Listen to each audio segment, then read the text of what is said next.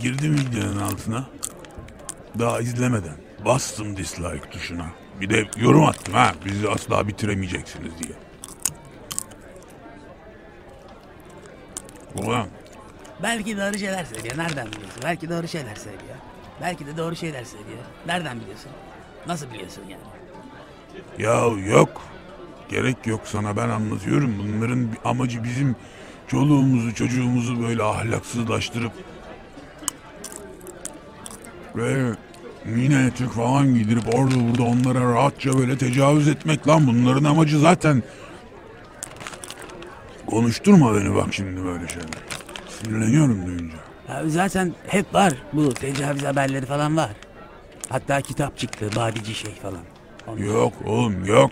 Okuma onları. Onlar ya. Bunlar Siyonist oğlum. Bunlar böyle dünyayı ele geçirmek için uğraşıyorlar. Böyle onun için yapıyorlar. Abi adam zaten ele geçirildi bu dünya köle düzeni falan diyor. Ben de izledim bazı videolarını. Ya yok onlar kelime oyunu yapıyor hadi herif. Çekirdek süper lan bu arada. Nereden aldın bunu? Ha şu yeni açılan kardeşlerden. Süper çıtlı oğlum. Senin nişan ne oldu abi? Ha, onu erteledik biraz ya. Pederle valide kızın evine gitti geçen. Dedi bizim oğlanın işi gücü falan yok. Arıza yaptılar biraz. Onlar da çok uzadı falan diyorlar. Kıza da dedim yani bak dedim ben evlendikten sonra çalıştım ama haberin olsun öyle başkasının yanında çalışacağım. Mini etek falan giyeceğim öyle şeyler bize ters yani. Ahlak önemli abi benim. Benim kırmızı çizgim ahlak onu söyleyeyim ya. Ya zaten çok borç var bir de onları ödemek lazım önce. Kredi kartı patladı benim. Neyse karşım bunlar da ahlaksızlığı böyle yaymak için uğraşıyor işte görüyorsun yani. Ne oldu ne oldu? Ne oldu benim yorumlarım bir tanesine bile cevap veremedi gördün. Zaten ne yapıyorum ben biliyor musun? Yazıyı yazıp copy paste yapıyorum. Sonra bütün videoların altına yapıştırıyorum. Allah nurunu tamamlayacak bizi bitiremeyeceksiniz falan gibi şeyler. Sonra YouTube eklemedi ama bazıları. Spam diye algılamış olabilirler. Oğlum öyle sperm perm ahlaklı konuş lan adam gibi konuş böyle. Çekirdek çok manyak lan bu arada çok daha. Bu herif var ya sen bilmiyorsun lan bunları. Bunlar var ya yö- dünyayı yöneten yedi büyük gizli aile var tamam mı? Televizyonda gördüm. Bunlar hep onların adam. İlluminat. Illuminati. Reptilyan bile olabilir lan bu yılan oğlu. Neden robotla program yapıyor peki? Neden robotla program yapıyor peki? Belki de derisini falan kaybetti olamaz mı ya? Anın, Anunnaki lan. Kesin Anunnaki lan bunlar. Bunların şahı var ya Roosevelt. Bunları hep o besliyormuş. Maaş falan veriyor diyorlar. Böyle 10 bin dolar, 20 bin dolar aylık falan. Yoksa bunları, bu videoları nasıl yapacak lan bunlar? Adam film gibi video yapıyor. O bir kere o bir kere o bir kere o bir, bir kere o o bilgisayarlar bir kere acayip pahalı. Onları kesin onlar almıştır. Anunnakiler. Yer altın, onun için yer altındalar ya bunlar. Karmatiymiş. Zaten ilk defa duydum. Baktım Google'a baktım orada da yazıyor karmatiler falan.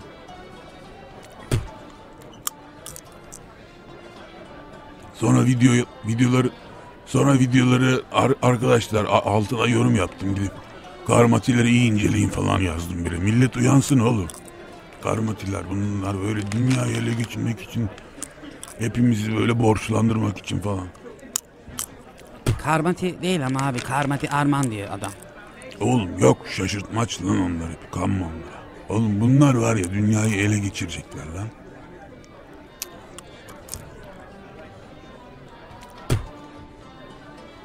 Neyse gidelim mi? Kahveye gidelim mi? Ha ben gelirken baktım abi Süpi, Süpi abi kapatmış. Oğlum yok lan bize, bize açık lan. İçeriden kapatıyorsun oğlum. İçeride şu anda masa var, çanak, kılıç falan filan.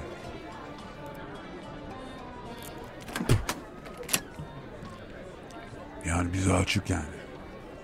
Rahat olsun. Adi herif.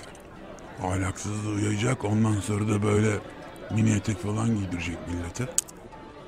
Mini etek giydirmem abi. Onu söyleyeyim. Ahlak. Ahlak bir numara.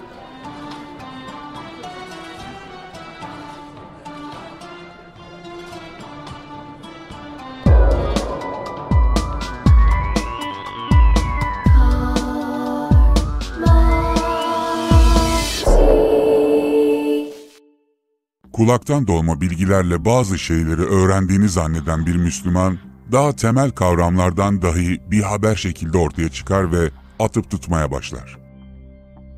Der ki, bu elimdeki kitap hiç değişmedi. Bunu kitabın içindeki bir cümleye dayanarak söylediğini iddia eder. Oysa o kitapta kitabın değişmediği yazmaz bile. Bahsi geçen kelimeyi sanki kitapmış gibi yorumlayanlar, parantez içinde kitabın adını yazdığı için bilgisiz arkadaşımız kitabın bir harfinin bile değiştirilmediğini iddia eder. Kitaptaki Hicr suresinde geçen söz konusu cümlede daha neyden bahsedildiğinden bile haberi yoktur aslında. Çünkü mealciler parantez içinde Kur'an yazmışlardır, o yeter. Söz konusu cümlede şudur bu arada. Kesin olarak bilesiniz ki bu kitabı kuşkusuz biz indirdik ve onu mutlaka koruyan da yine biziz.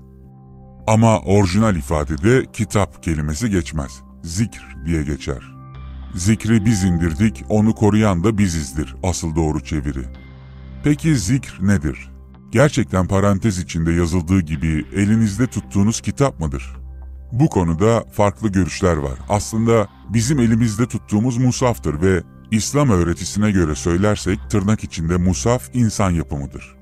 İslam öğretisine göre diyorum bu arada, bizim düşüncemize göre değil. Bizim düşüncemize göre her şey insan yapımıdır. Burada bazı cümlelerde özellikle İslam'ın öğretisinin diliyle konuşmaya özen gösteriyorum ki konu daha iyi anlaşılsın. Zikri vahiy olarak çeviren mealciler de var. Şimdi size bu iddianın temel mantığını anlatmaya çalışayım.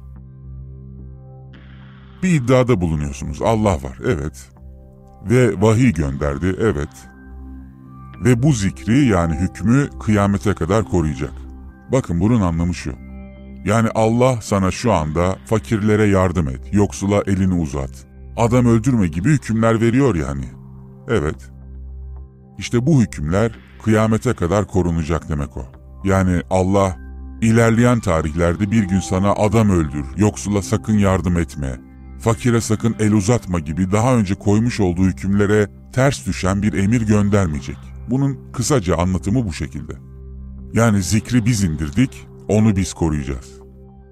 Ama metin okumayı bilmeyen bazı cahiller sizi ya da bizi büyülemek için yok efendim kitabın bir harfi bile değiştirilmedi çünkü Allah onu korudu, çünkü kitabın içinde koruyacağını yazıyor diye 250 bin tane takla atarlar. 124 bin takla diyelim hatta bir önceki videoya gönderme yapalım. Kavram kargaşası şuradan çıkıyor. Yazılmış olan bu kitap kendisinden birçok isimle bahsediyor. Kitap da bunlardan bir tanesi.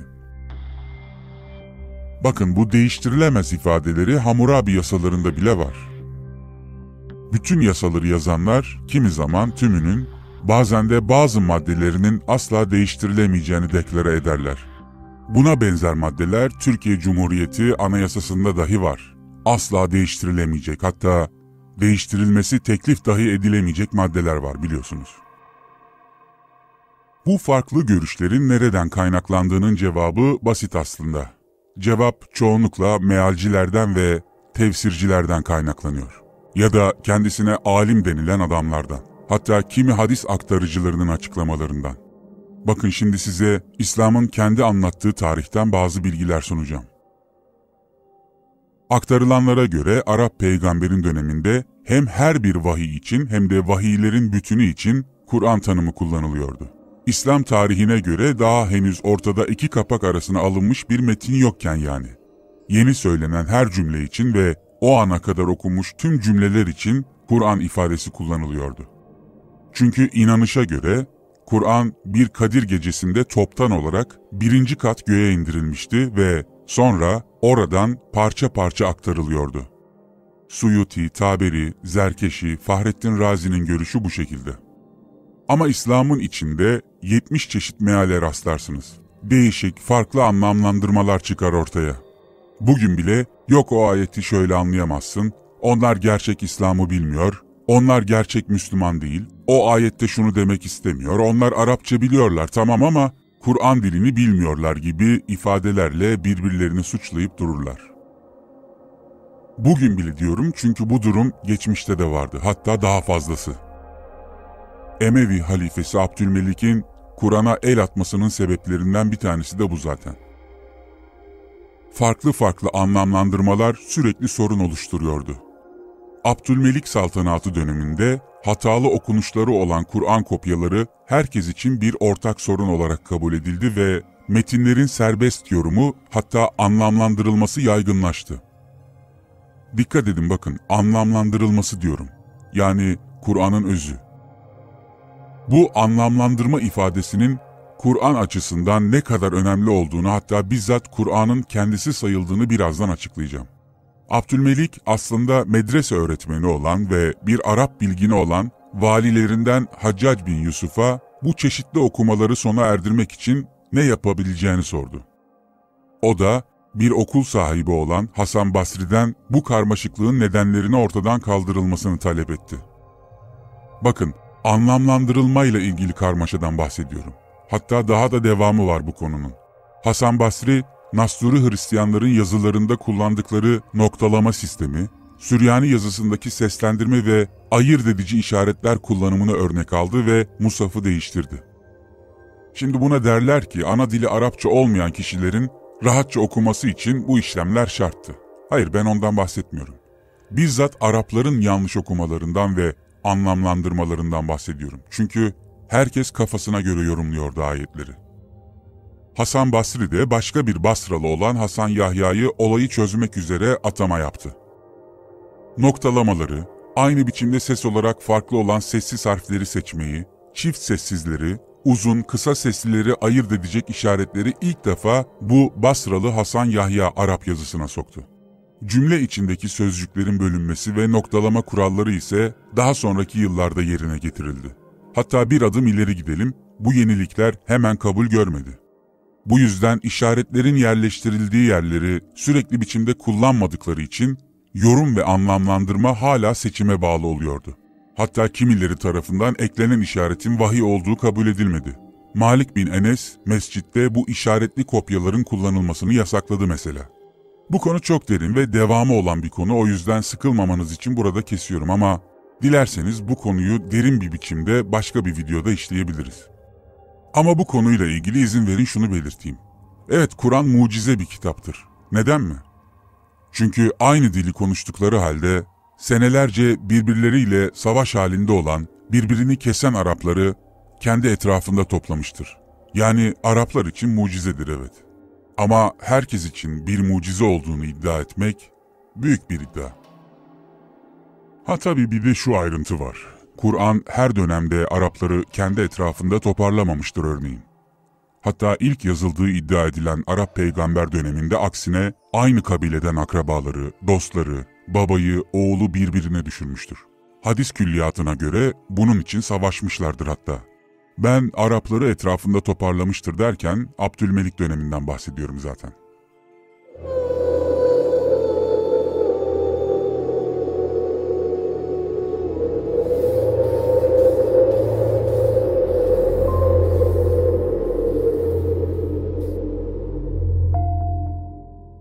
Bazı mollalara göre ise Kur'an'ın tevatür yoluyla gelmesi yani aktarılması önemlidir. Örneğin Hanefi mezhebi fıkıh alimi ve 3. Osmanlı Şeyhülislam'ı Molla Hüsrev'e göre Kur'an Arap peygambere inen ve ondan tevatür yoluyla gelen sözlerdir. Tevatürün ne olduğunu da açıklayalım eksik kalmasın. Bir araya gelmesi mümkün olmayan, görüş ayrılığı olan kişilerin, insanların aynı şekilde aktardığı sözler diyelim özet olarak. Gerçekten görüş olarak bir araya gelmesi mümkün olmayan insanlar aynı sözleri aktaramazlar mı? Sosyal bilimler konusunda biraz kitap kurcalamış olanlar bunun cevabını tahmin edecektir. Bugün yazılı ve görsel medyamız var biliyorsunuz. Örneğin bir konu belirleyelim. Diyelim ki dünya düzdür ya da dünya küredir ve fikren asla bir araya gelmeyecek bir takım insanlara bu konudaki görüşlerini soralım. Sağdan soldan duyduklarıyla, son zamanlarda internetten izledikleri videolarla herkes fikrini beyan etmiş olsun. Alın size tevatür.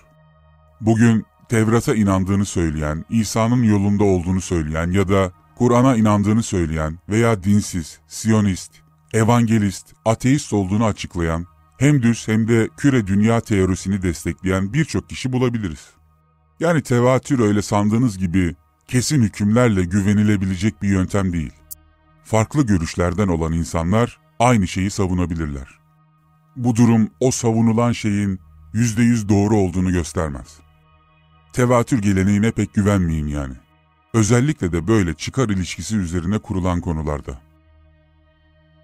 Bazı alimlere göre ise Kur'an sadece sözün dizilimi değil. Yani elinizdeki sözün dizilimine nazıma Kur'an denemez. Anlamla birlikte Kur'an'dır. Anlam olmadan o söz dizilimine Kur'an denemez bu alimlere göre. Sadece manaya yani anlama Kur'an denilebilir mi? Ona da denemez diyor bazı alimler. Çünkü anlamı dile getiren sözler de Kur'an tanımı içerisindedir. Peki sözün dizilimi olsun ama düzensiz olsun. Bu biçimde ise Kur'an denilebilir mi? Onun da cevabı hayır.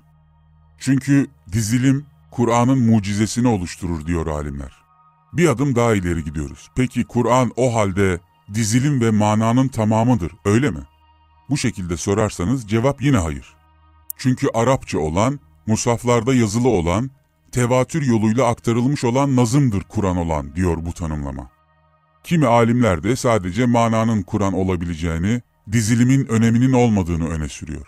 Yani anlayacağınız alim dediğiniz bu kişiler bile Kur'an'ın ne olduğu konusunda hemfikir değil. Herkes kendince kendi fikrini beyan etmiş durmuş.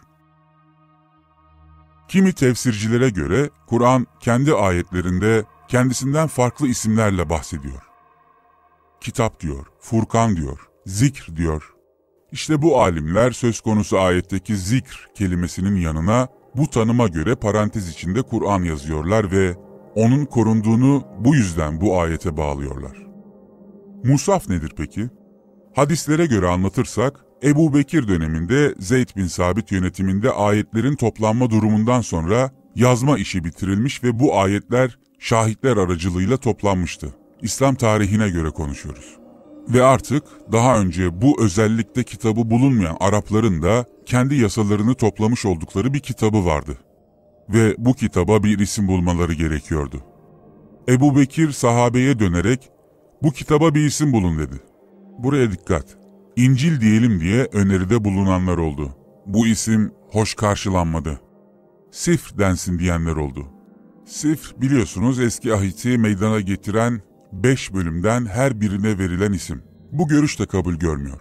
Daha sonra Abdullah İbni Mesud ayağa kalkıyor ve diyor ki Habeşistan'da bir kitap gördüm, Musaf diyorlardı. Adı bu olsun. İşte bu görüş kabul ediliyor. Kimdir bu Abdullah İbni Mesud? İlk hicret sayılan Habeş hicretinde Halife Osman, Zübeyir bin el-Avvam gibi isimlerle Habeş kralı Necaşi'ye sığınan isimlerden bir tanesi. Aynı zamanda savaş meydanında Ebu Cehil'i yani Amr bin Hişam'ı yaralı görüp öldüren kişi. Yaralı görüp dikkat edin. Suyuti'ye göre Ebu Bekir döneminde ilk kez yazılı olarak bir araya getirilen Kur'an ayetlerinin toplandığı kitaba işte bu öneriden sonra Musaf denildi. Habeş'te bir kitap gördüm, Musaf diyorlardı.